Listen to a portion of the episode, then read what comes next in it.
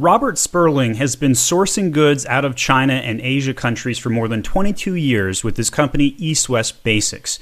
Today, we talk about what has changed over the years with sourcing and what people need to be aware of to make sure that they're getting the right product from the right factory out of China. Selling on Amazon is difficult. It's everything but passive income. I share videos like this one to help Amazon sellers on their journey.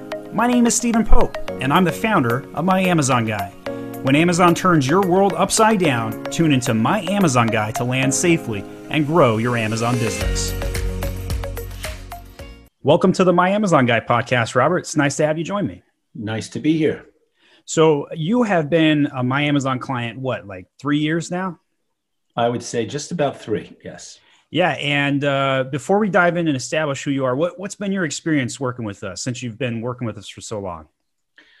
Well, considering we didn't know this space beforehand. We have learned uh, tons. And every day is a new learning experience. You guys are really professional at what you do. And you've guided us um, beautifully uh, along the path, and you continue to. So we're, we're real pleased with our relationship. Well, I, I appreciate the endorsement there. Um, and, and I think that you guys are some of the, the smartest sourcing people I've ever met and what products you guys bring to market with Abington Lane. It's just incredible. So I'm excited to have you on the podcast today to talk a little bit about that. So, you know, our theme of our podcast today is, you know, like how, how, uh, how do you source effectively right and and so you've got some knowledge and intel to share that i think a lot of people will find valuable so as we kind of set you up as an expert on this space let's let's walk through a little bit of history so how um, how much experience do you have in this space? And tell me a little bit about it. Well, 22 years uh, with East West Basics, our main company. Uh, another 15 in a family business prior. Uh, I moved into China in 1979 for the first time. We became sourcing experts way back when in China before anyone really knew uh, much about China. So East West Basics was founded 22 years ago by myself, uh, one main US partner who really handles most of the product development and sales. We have about six other US associates full time that work on product development and sales. And I have a main um, Chinese, Taiwanese actually, partner who uh, is our managing, really a managing director in China. Interesting story. He grew up in a family business, but before that, he was deciding whether to stay in medicine or go into the entrepreneurial family business. He was a UCLA pre med grad, was going to become a surgeon, and it was back and forth, and he decided to go into the family business. Possibly. That's, that's a big change. Like a lot of people have big decisions. Like that's a fork in the road for life. Fortunately for us, because we leveraged his expertise and his infrastructure that he built for his family business at the age of 23 throwing him full throttle into China.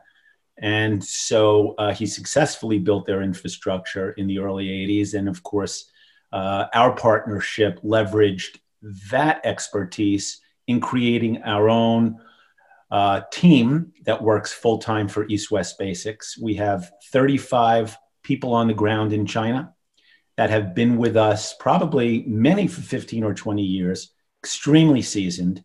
They really know what they're doing well in product development, sourcing, uh, PO monitoring, which we could get into, you know, uh, so, more, of course. So I think I think you're established as an expert here. So now let's start giving advice and adding value to people. Um, what have you seen change since you've been doing this for more than two decades? What have you seen change in the sourcing game? You know, each decade.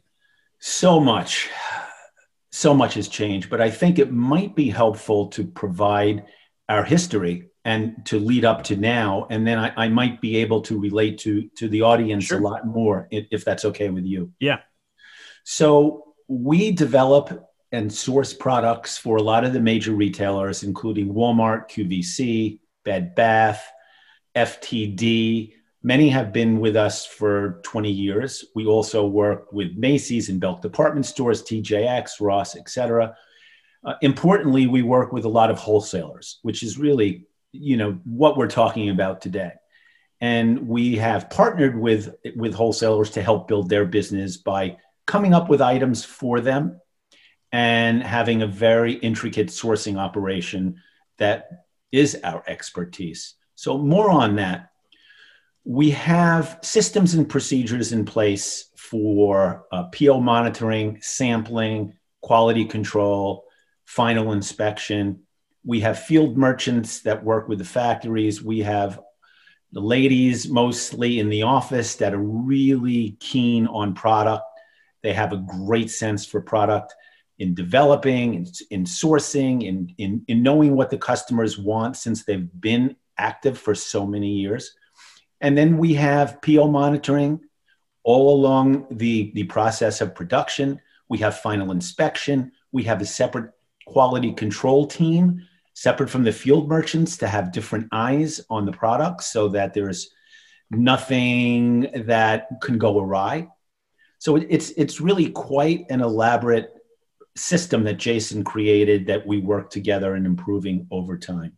Why, why have a system? Why not just show up in China, go to one of the, you know, Canton Fair, buy a product and leave? Why not just do it like that? That's why we're in business for 22 years and not two. well, you make you make it sound like it's a lot of work. I don't know if I want to do this. so, you know, it's so interesting. I was thinking about this podcast and I was thinking about the importance of sharing with many of your clients, hopefully, that will be watching this, and the danger. You know, so let me back up. They they do things so well. Um, Zach and I have spoken to you know different wholesalers, people that are in this business that are selling Amazon. They're so smart they do things so well in knowing where the opportunities are. Quick, quick, quick note: like you have a family business too, so I've been meeting with your family and and Zach, your son, for for the three years we've been doing business together. It's it's fun to run a family business, isn't it? It is fun. It's it's very gratifying to see the progress and to see the involvement and the work ethic. Yes, it I, is. I got three kids under five. I hope one day that at least one of them does does uh, enter the family business with me. So that's well, I have my- two you know, as you know, Jenna's involved as well in product development. So I'm uh, doubly blessed. That's that's amazing. All right, so I didn't mean to interrupt, but I just had that's a comment okay. on the family business. So so you've so, got you got this operation going. How has that allowed you to understand the changes over the last couple decades? So we have we have this operation going, and it's always changing. The sources of supply are changing. The factories are closing. They're opening. They're moving it's ever changing, like business here with Amazon and the other platforms are. The biggest danger, in my opinion, to the companies that are doing business with Amazon and, and, and others are not having a real uh, sense of the importance of proper sourcing. So, you know, many that we've spoken to are dealing directly with factories that don't even know them. Some are dealing with agents that really uh, never met them and don't even know their background. And it takes one, maybe two times of really bad product reviews and damages to ruin them. So all, what, what, do you mean? You you you cut you cut my uh, corner by two pennies on the on the run, and it ruined my two million dollar batch. Is that kind of thing? Yeah. Well, the, you see the factories in China and Vietnam and everywhere else in Asia are oftentimes looking to cut corners. They're looking to save money. They're looking to make the delivery dates. Their eye is not necessarily the same as the American consumer. So our people are highly trained over 22 years. They know what the quality needs are. We go into every order with specs, with with with sheets of of, of checks that they need what about contracts? Like you got contracts with the manufacturers as well? We have contracts with every order we place. We everything is signed with um, quality control agreements.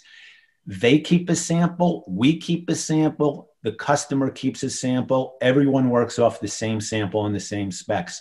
There is no uh, ambiguity in how we do things and, and questions on what might have been. And there is no way out for the factory or or the customer because we're all working off the same playbook everybody's got to be whole no doubt about it that's how we win together so so like let's I, I, would assume a lot of people listening to this are are doing alibaba right so like when when does it make sense to go from I'm an Alibaba purchaser to hiring East West Basics to be my sourcing team?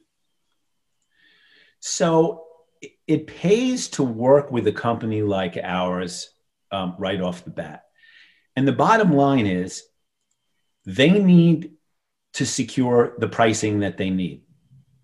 And if we we or another company like us that has our type of experience can provide the pricing that's acceptable to them with all of the other things that we bring to the table, which is you know principally security of of production and product monitoring and the the ethical nature of how we do business with customers and the factories I mean that is their security blanket so, like, uh, I'm gonna I'm gonna press you on just a little bit. So, you don't want somebody coming up and saying, "Hey, I want to place a two thousand dollar order with you," right? So, like, they're not that sort of person is not ready to engage a sourcing team. Like, they don't have the budget, right? So, like, how how do I know when I'm serious enough to engage you? If that makes it's sense. It's a great question.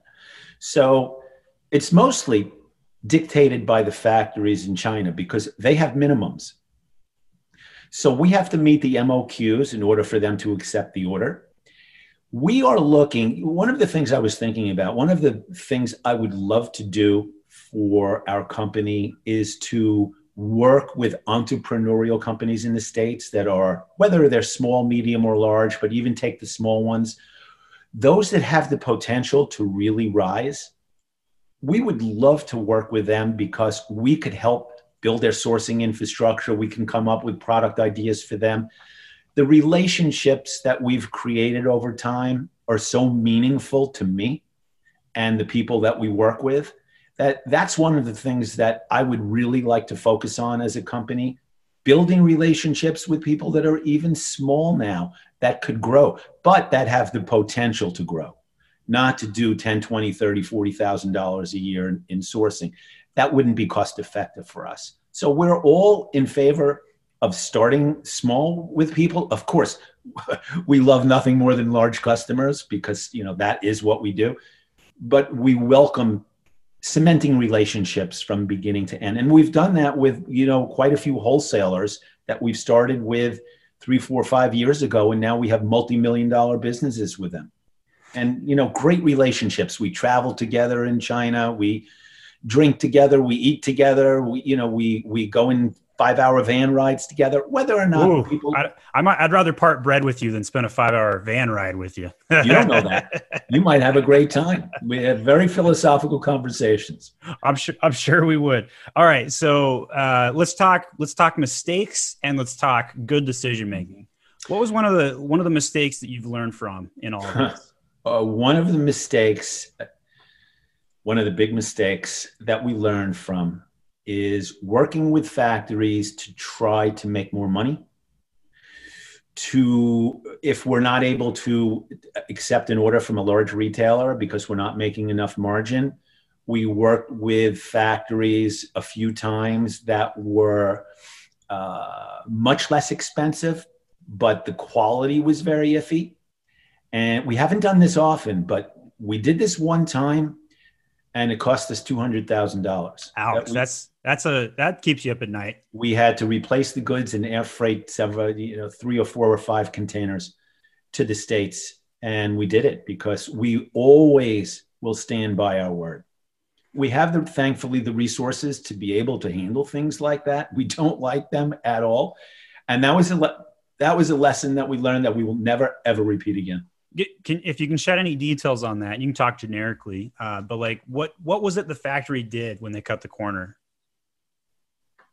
We failed a. It was a vase, and we failed uh, a, a, waterproof test where the purple color leaked. Ouch. Once that seems critical. Yeah. Yeah, I don't think the consumers enjoyed seeing purple water no, so, I can imagine not. Okay. No, All right. No. What about so so that's that was obviously a, a, a, critical learning moment in your in your career in, in business. What about something where you made the decision where you weren't sure about it when you made the decision, but it turned out to be a home run and you were really glad that you did it? Kind of like every day. It, it, this is what we do every day. We work with you know A and B factories only. We won't accept. We won't chase orders Our integrity is everything to us. Uh, our honesty, how we work with uh, within ourselves and with customers and factories. So I don't think there's one thing I can think about. It's really the ones that I think about that we made the mistake, like what I just shared with you, sure. that keeps me awake at night. The rest is how we operate and what we do. We think we do well, and I don't pat ourselves on the back for that because that's how we should be operating. Well, I, I have to say that it makes a lot of sense to, you know, grind it the way that you've described it, so to speak. Um, all right, so let's talk. Let's talk products. So with Abington Lane, uh, you guys do home furniture. With East West Basics, you you mentioned vases. There's a lot of different things that you could uh, source. So what uh, what kind of items are you guys comfortable sourcing, and and and what what can you share there? Another great question. All kinds of consumer products, both for the home, for the office. We can source automobile parts. We can we we, we were sourcing um, honey at one point in time from China. So that's that's a unique one. It was it was it was bizarre, and um, mostly it's it's their products for the home, for the office, for the for. But um, we stay away from apparel we stay away from shoes we stay away mostly from sizes and do people go uh, to india for clothing more so from your experience? We have dabbled in india and we we do not like india as a source of supply. It's too uh, it's too indefinite and um, we have no degree of confidence of anything in india. I heard it recently described by somebody that it's pretty manual in India. They'll it's very Yes. They'll hire they'll hire a random person off the street to go complete a task at, at any specific time. it's very manual and there's too many question marks. We just don't have, you know, you know, we're all about the work ethic. And you know, the work ethic in China is unsurpassed. It's like the US. People work hard. They they work really hard. And they understand it. I, I'm not so sure that's the case in India. So we, we can only do so much. So we're in Ch- principally in China. We now have a strong presence in Vietnam. We're moving into Cambodia. So we'll stay in that region, you know, for now because we think that's where the opportunities are over the next five years at least. So that's great. Um, so so somebody who you know we're, we're seeing a lot of money move into the Amazon space, right? So like we're seeing lots of businesses go buy other businesses and gobble up things and and for for good reason, right? Like it's never been a better time to sell on Amazon. It's also getting more complex. So let's uh, this is the segment where I like to talk about growing Amazon sales. So we're gonna pit, we're gonna pivot a little bit away from sourcing, but you can you can give a sourcing answer if you want. So eh, what what what kind of like I don't know something you could do in one hour today that anybody's listening to this, what would you tell them to do to help grow their Amazon sales? Hmm. That's a, that's a tough one. Um, you really need to, I'm sure they know as much as I do, but we really need to know our competition, what people are selling like products for, how are the ratings, uh, what people are doing successfully, where the openings are. Maybe something, a, a product that has tons of reviews, but they're mostly not so good. That would be an indication that there's an opening for products. So I think it's just really doing your homework, whether it's in our category or, or others, just to see what's out there, what the competition is, the landscape, the retail prices, where you would need to be price wise. Can you make any money doing it? Um, et cetera.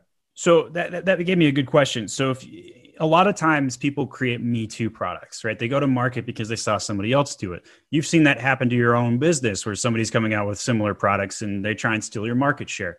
So here's the question. Should should people try and be creators or should they be me too products in this day and age? Well, I, I think me too product, I'd, I'd like to switch it a little bit away from, I think rather than a me too, you could take a product that's been very successful and tweak it. Do something different. You don't have to reinvent the wheel, but you do, you or should do something somewhat different, add a component, uh, features aesthetically or functionally that might add, add um, gusto to the product that is already doing really well. That's a Me Too, which is not really exactly a Me Too. And the creative end, of course, there's always room for creativity, new ideas, um, um, new new ways of doing things, of getting to the same, you know, to the same goal. Can, can you give me an example of like adding the gusto to a product? Yes, you could take uh, one of our jewelry storage armoires and it's maybe it's adding uh, lights, LED lights, or components where you can um, make sure that you can hook up your, i your, your iPhone to it.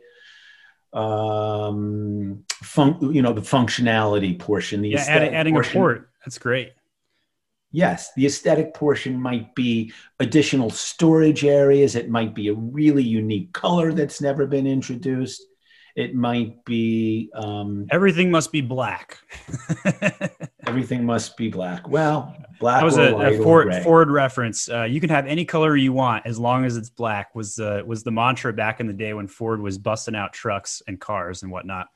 Um, all right, all right. So you mentioned another interesting idea on on the creativity. So um, by the way, how how uh, how many trips have you made to China? Would you guess?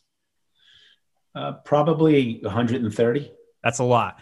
So you've been to, and, and uh, I'm sure you've been to a lot of manufacturers. You've been to a lot of fairs. Um, so somebody who uh, maybe they want to go it alone, maybe they're going to go to the fair alone. What advice would you give them? When you go to the fair alone, you can learn a lot by speaking to a lot of people, looking at the products there, um, exchanging information, just really finding out where their sources of supply are, what they do well, who their customers are. Most of them are not really factories, most of them are trading companies. And by that, I mean the middlemen. And, and, and so you got to pay the middleman tax if you buy from them. Well, one thing I never I, I, didn't mention, we don't go through middlemen. We right. only deal directly with factories. So when we go to the fair, we already know the game. You know, we're we're just learning. We're going to learn. We're seeing where products are made, where the factories are. Some factories are there, but it's mostly trading companies. So uh, people that go there will probably be following up with trading companies, not really getting to the source themselves unless they go over there. If they go over there, they can force the trading companies to take sure. them to the factories. And, you know, the more you do, the, the more you learn, the better you'll end up being in the end. There's, there's no easy way out. There's no easy, easy route in doing this. Got to pay your tax. Back, back yeah. to my original point of if their expertise, the, the people that are selling on Amazon and other platforms, if their expertise is in knowing what products to come out with, the marketing, the advertising, the hits, the reviews, then work with people that that do really well on the sourcing so you don't have a catastrophe on your hands and all that great work you've done over two, three, four, five years is ruined overnight because, well, they just weren't looking at the product uh, monitoring the way they were supposed to, the people that were working for them. The, the, there's no shortcuts in this business. And it's just something that I would encourage the people out there to make sure they're really comfortable with who's doing the sourcing for them, whether it's factories directly or people like us. Uh, the importance is uh, is very real. Let, us talk about that for a little bit. So, um, one of my great mentors, his name is Harry Joyner. He's one of the he's like the Nolan Ryan of e-commerce recruiting in the states, right? Really smart cat.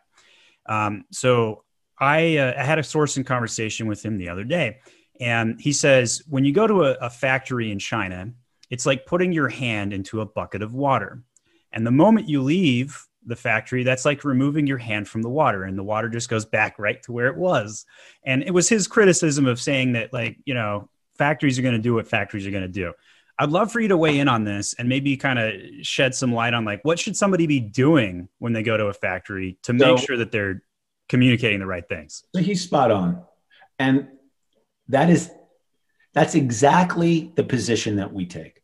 And that's why there are no shortcuts with what we do. And that's why we have signed contracts Everyone keeps a sample. There are spe- written specs that are agreed to. We mon- but even that, we still don't trust the factories. So we're there all the time monitoring the production. We have inspections from multiple sources of eyes within our own company to make sure that those hands in the water uh, don't get bloodied. Well, that's an interesting take. Uh, so not only is it important for the water to, you know, resist and go back, you know, stay where we want it to stay, but if but if you keep it there and do it the wrong thing, there might be a few piranhas in there, and you might get a little bloody. So that's good, good insight. All right. So for somebody who wants to um, get in contact with East West Basics with you, Robert, uh, where what's the best way to do that? The best way to do that is through Abington Lane. I mean, we we are operating through Abington Lane. I have uh, a cell phone they can always call or an email address. You're old school. All right. Always, I'm so old school, but the, the young people are keeping me keeping me a, a bit refreshed.